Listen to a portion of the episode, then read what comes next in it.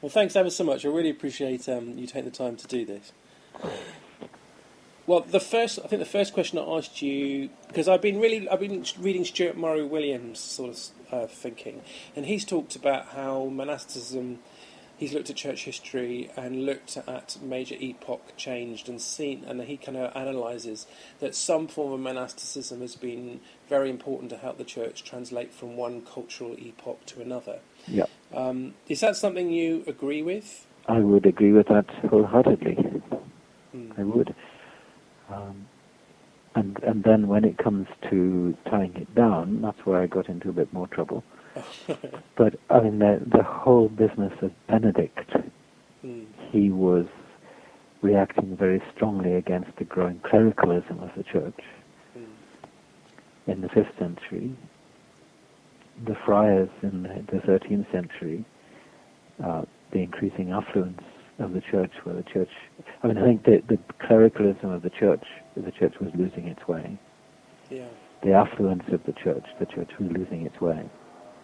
Hmm. Um, the friars helping to translate what had become a sort of a rural,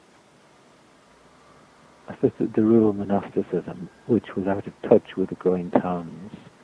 Yes. Um, so Francis's bunch brought an urban possibility for the religious life.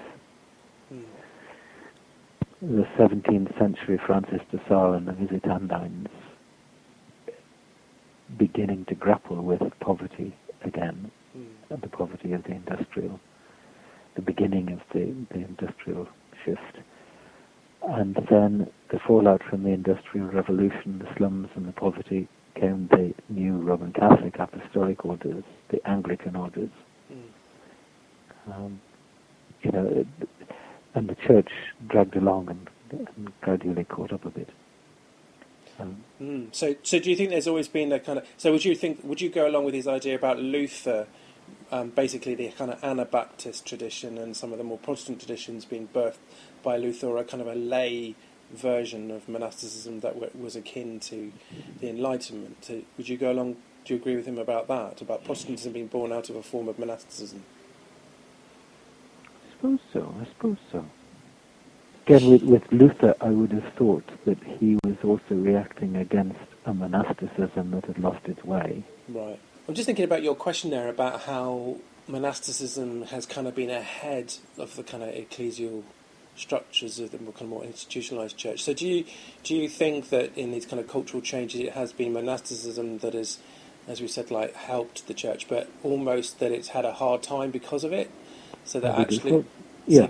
And I mean, I think the, the other thing, Ian, is the way that you are using the word monasticism Okay. is very loose. Okay, Ha- is- help me, help me. How would you define it? Well, I mean, I think it's it's more the religious life. I mean, I remember one of the questions in my general ordination exam was, "What is the difference between a monk and a friar?" Yes. Um, you know, and the, the the Franciscans would would hate to be called monastics Interesting.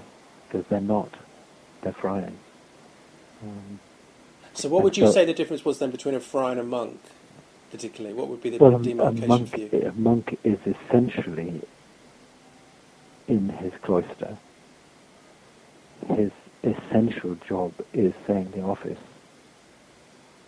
whereas a friar's essential job and his place is outside in the, the marketplace or whatever, Mm, and and his his job is preaching the gospel. mm. But wouldn't they both draw on the same spirituality in terms of a They do, but contemplative they- approach? You wouldn't call it monastic. Okay, because monastic is much. I mean, it's interesting because obviously the the word is changing in Mm. its in its use, and it's being I suppose it's being diluted in a sense, and it's coming to be any kind of loose community, which is essentially what a parish should be. now there's a discussion. well, it is, and, and I mean you do get some parishes that are very very few. Mm. But I think that was the that was the idea of the reformers to take the, the treasure out of the monasteries and put it into the parishes. Mm. So you got groups, parish groups who uh, were praying the office daily and living the Christian life in a in a pretty responsible way. Mm. Uh, then Wesley came along and he underlined that. Yes. You know, with, with the whole caste system. Mm. Um, So the modern typology, which I'm just that's really helpful. The, the modern typology. So the modern typology, which I'm just that's really helpful. The, the modern typology that says there is monasticism and says there's two forms of monasticism. One of those is monkish, one of them is friarish. You're saying that is fundamentally wrong from the well, start. I mean, it's it is it's a use of of a word that for some of us is a technical term. yes. Um, I mean, it was interesting when I showed the questions to the community here. Mm. Um, that was the first because I did it individually with with most of them, and, and the first thing that, that all of them said was, "But Francis, Francis isn't a monastic." Right. Okay. But but that I'm just saying it to because the new monasticism is is is the accepted term. Mm. Seems to become so. But you know, if you're writing a book, a good paragraph Yes. explaining that is the main. I Yes. would say it's quite an important thing. Yes. So the basic premise that I'm holding that there is a very deep contemplative tradition that is common to both, but one is very much, as you said, about um, about one is about withdrawal, which is about the daily office and is about a commitment to prayer, often in silence, while the other is a sense of a, a, a rhythm of life, a deep contemplative tradition, but where it's lived out in practice and serving the world. Yeah, Is that the difference between the two? If I got it, have I got that right? I, I would say that's that's that's quite useful. Right. Okay, and then and thinking about the friars then, because please help me with this, because the friars did, did, did they live? Because I'm just aware that some people are looking at you know there's like holy houses where groups of friars are together serving um, the poor, um, and but they lived a, a day that was a mixture again about having a um, different. You know, I'm thinking about the Benedictine stuff. So there was a sense of work, there was a sense of rest, a sense of community, and a sense of um, giving. Is, is is that right? In the sense that friars lived some sort of rhythm of life every day as well. So it wasn't just about service; it was about a, a spiritual rhythm where people were balancing worship and Yeah. work. Yes, I mean, I think I think as far as the the Benedictines go, what what they're trying to do is create a space into which people can come. The Franciscans would be trying to create a space from which people could go. Right. Now, you look at the history of the Roman Catholic Benedictines in England, the, the English Benedictine cor- congregation, it's a missionary one. Yes. You know, so many of the, the Roman Catholic Benedictines in England are much more like friars Right. than the friars who live at Glasshampton. Right. Uh, you know, so it is, it's a very confused Okay. And what would you say that you are in terms of all of this? Would you say that you are more of a monk or more of a friar? I would hope that I'm a monk. Right. So uh, part of my temperament is more a friar, I suppose. Um, but no, I think essentially I'm a monk. Okay. So that's really helpful. So thinking thinking about you, how you've defined monasticism and looking at friars, um, and that whole kind of thinking about the religious life being more monkish, but actually thinking about some sort of contemplative basis to some sort of religious life in service. What do you make of all these kind of new emerging and fresh expressions of church like moot and maybe? Do you think they're a good thing, or, or, or you know, what do you, what would you affirm and what would you question about them? I think I want to affirm hugely because I mean I think the the heart of the Christian vocation is the new commandment: love one another, mm. and anything that helps articulate that vocation must be good. Mm. You know, so that a, a strong call to a corporate kind of work. And the other thing that I would really want to affirm is the flexibility. You know, it's it's let's go with this and see where the Holy Spirit takes us. And, and, and, the, and the kind of Christian spirituality that comes with these, because I'm aware that they're into things like John Main quite a lot and kind of practice of Christian meditation, but drawing on kind of maybe some recontextualize of ancient things. Do, do those sort of things feel authentic to you? Mm, they, they do. do. Okay. Because I'm aware that some people are concerned about whether these new fresh expressions drawing on human essence are dumbing down on the tradition, but that's not a concern of yours? I don't think they're dumbing down at all. What makes you think that? Well, I think folk are getting hooked. Right. And they grow, and it takes it. It's. I mean, it's. I suppose it's a lifetime of growth, and and folk are getting on to the the conveyor belt in a mm. sense. So it's a hopeful thing for you then, in terms of renewal of the church. Hopeful. Right. I think it's hugely hopeful. Which is thinking about the structures of the Church of England. There's often, um, I'm aware that things like maybe and home and moot do have a particularly hard time in terms of trying to keep going and everything. But would you say that was in common with a, a longer tradition of, of kind of friars and monastics having a tough time with trying to live this out in the context of the wider church? Yeah. And I mean, when you look back at the 19th century and the, the religious orders in the CSE being refounded, and it wasn't the same kind of tough. It was that the bishops were trying to prevent them. Right. And there's a huge, huge battle with the institution. And what was that largely over at the time? I'm not sure. Okay. The one one element was a fear of Romishness.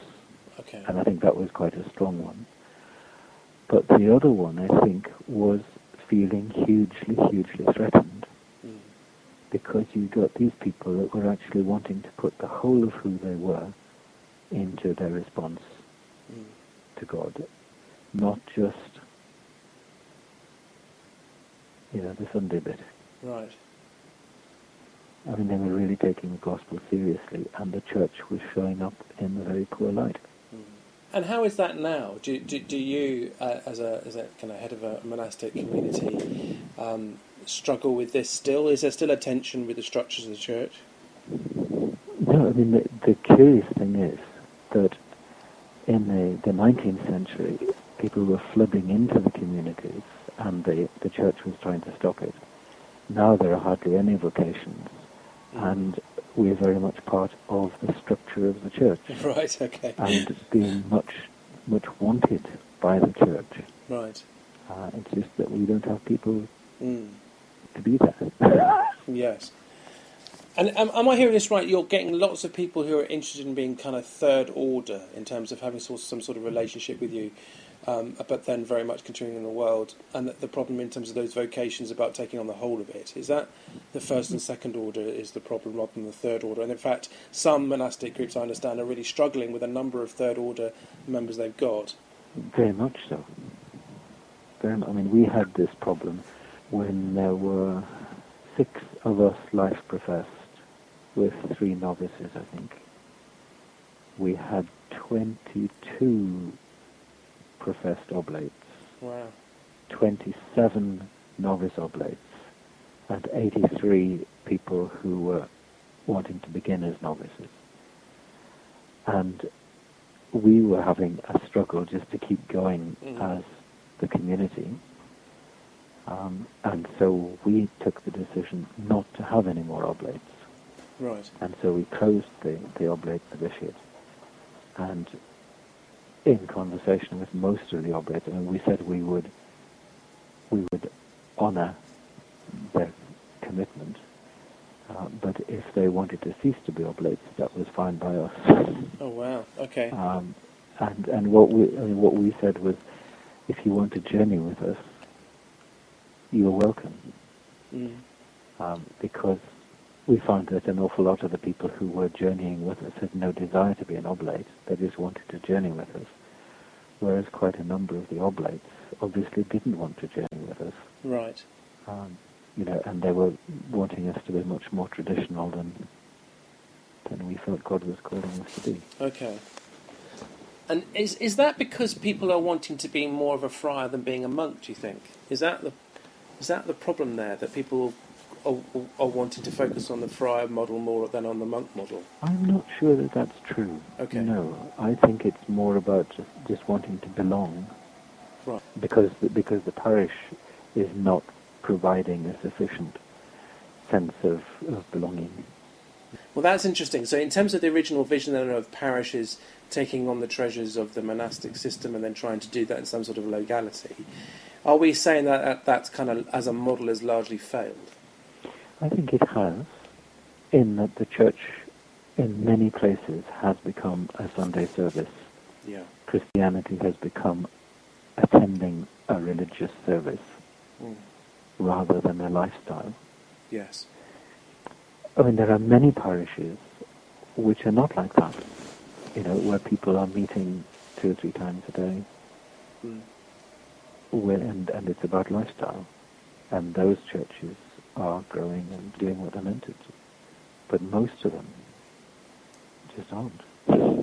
So it's almost like some parish churches are dumbing down on Christianity in terms of, uh, of the, the religious life, with an overemphasis on gathering and Sunday services. So much more attractional church model rather than a model based on life and mission. I would have thought so. Interesting. I've never thought about it that way before. That's really interesting. But I was talking to a priest on Sunday, and I said that the church that I'd been at last Sunday, the, the retired priest had preached a humdinger of a sermon. I mean, it was absolutely brilliant. You know, it was honest, it was searching, and and this poor priest said, "Well, it's all right for him. He's retired. I can't upset my people."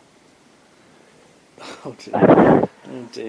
so when when my training incumbent was put into a new parish, Mm. the bishop who lived in the parish said, "Why is it that we've just read the gospel that the Son of Man had nowhere to lay his head, and I'm giving John the freehold?"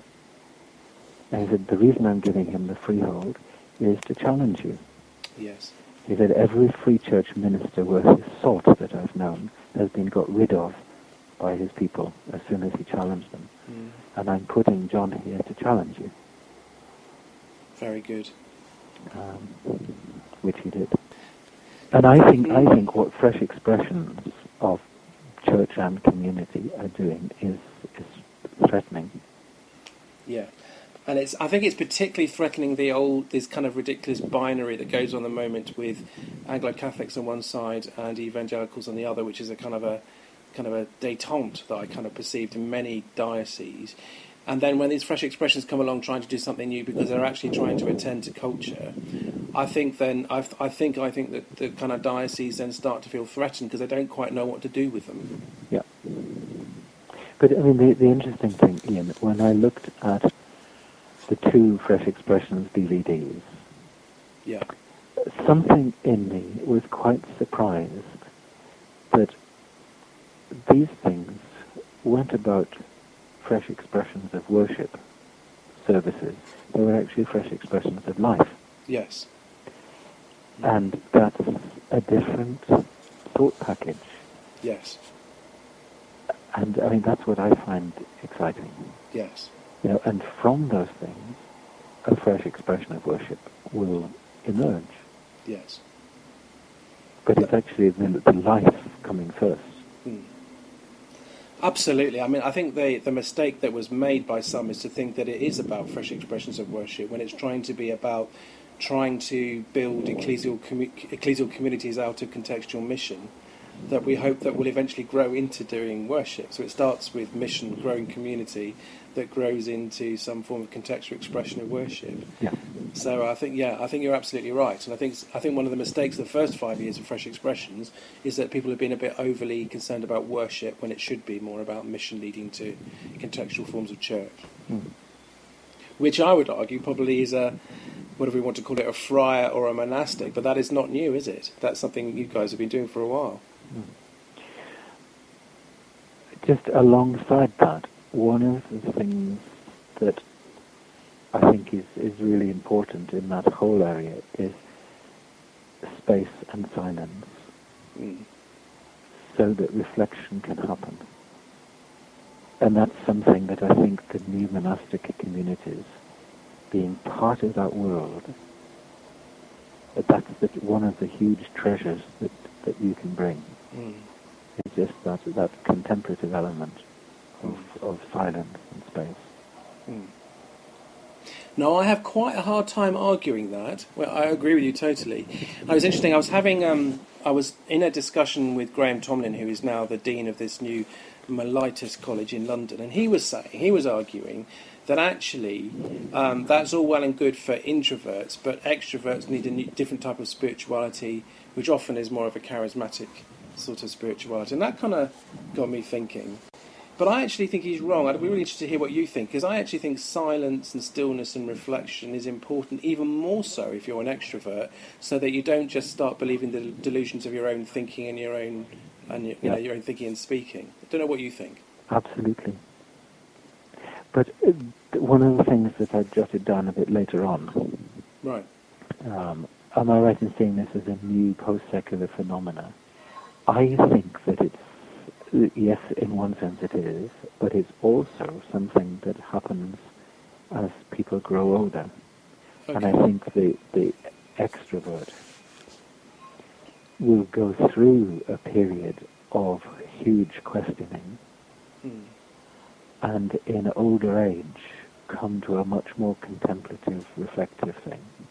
That is interesting because a lot of these fresh, I'm just thinking, a lot of these fresh expressions, you get occasional 17, 18 year olds, but actually the majority into this new monasticism tend to be in their late 20s, 30s, Mm. into 40s actually. So you see it almost like a life stage in terms of facing the need for contemplation as, a, Yeah. as you get older. Right. Yes. When, when we moved here, we put three quarters of our library into store because we didn't have any room for it here.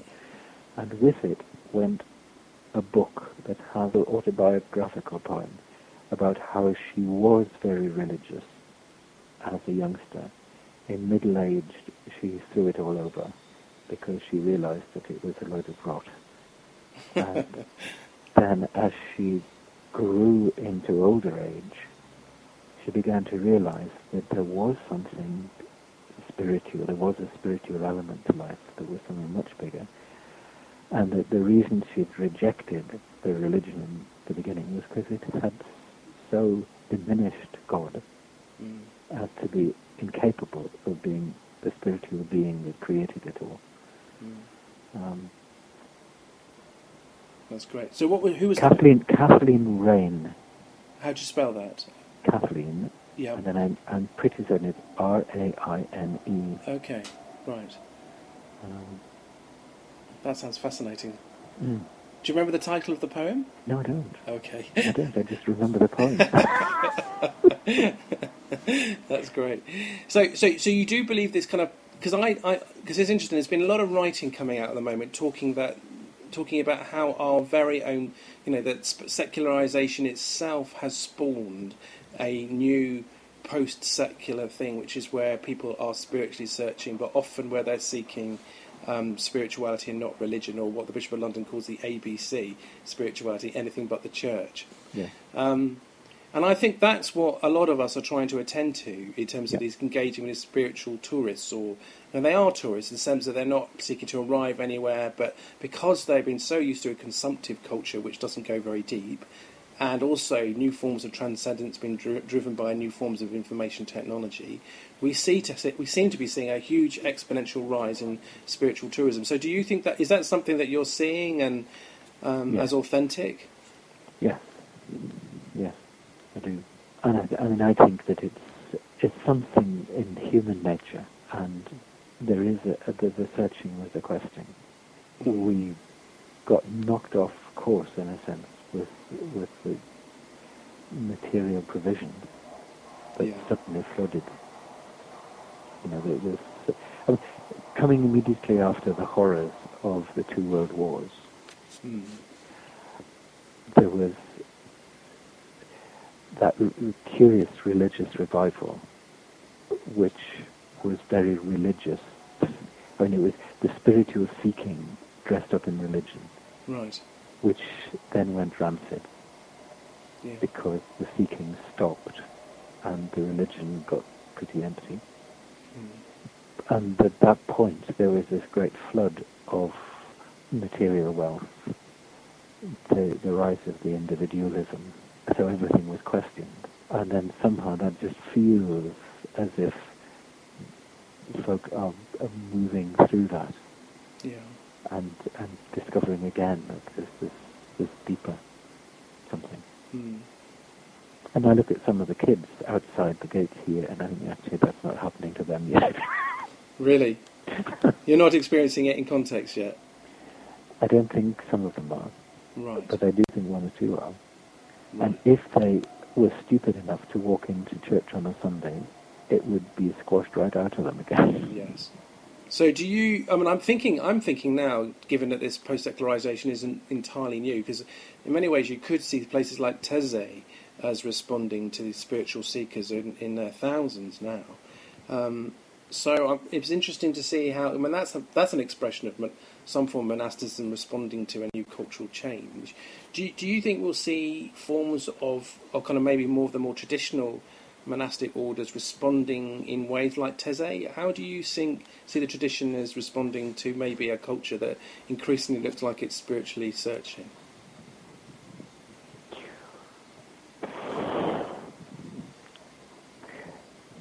Mean, this is why how I got to Burford, because Robert Atwell pre- gave me the vision of the place as, as being very much like Taizé, Right. and it never happened.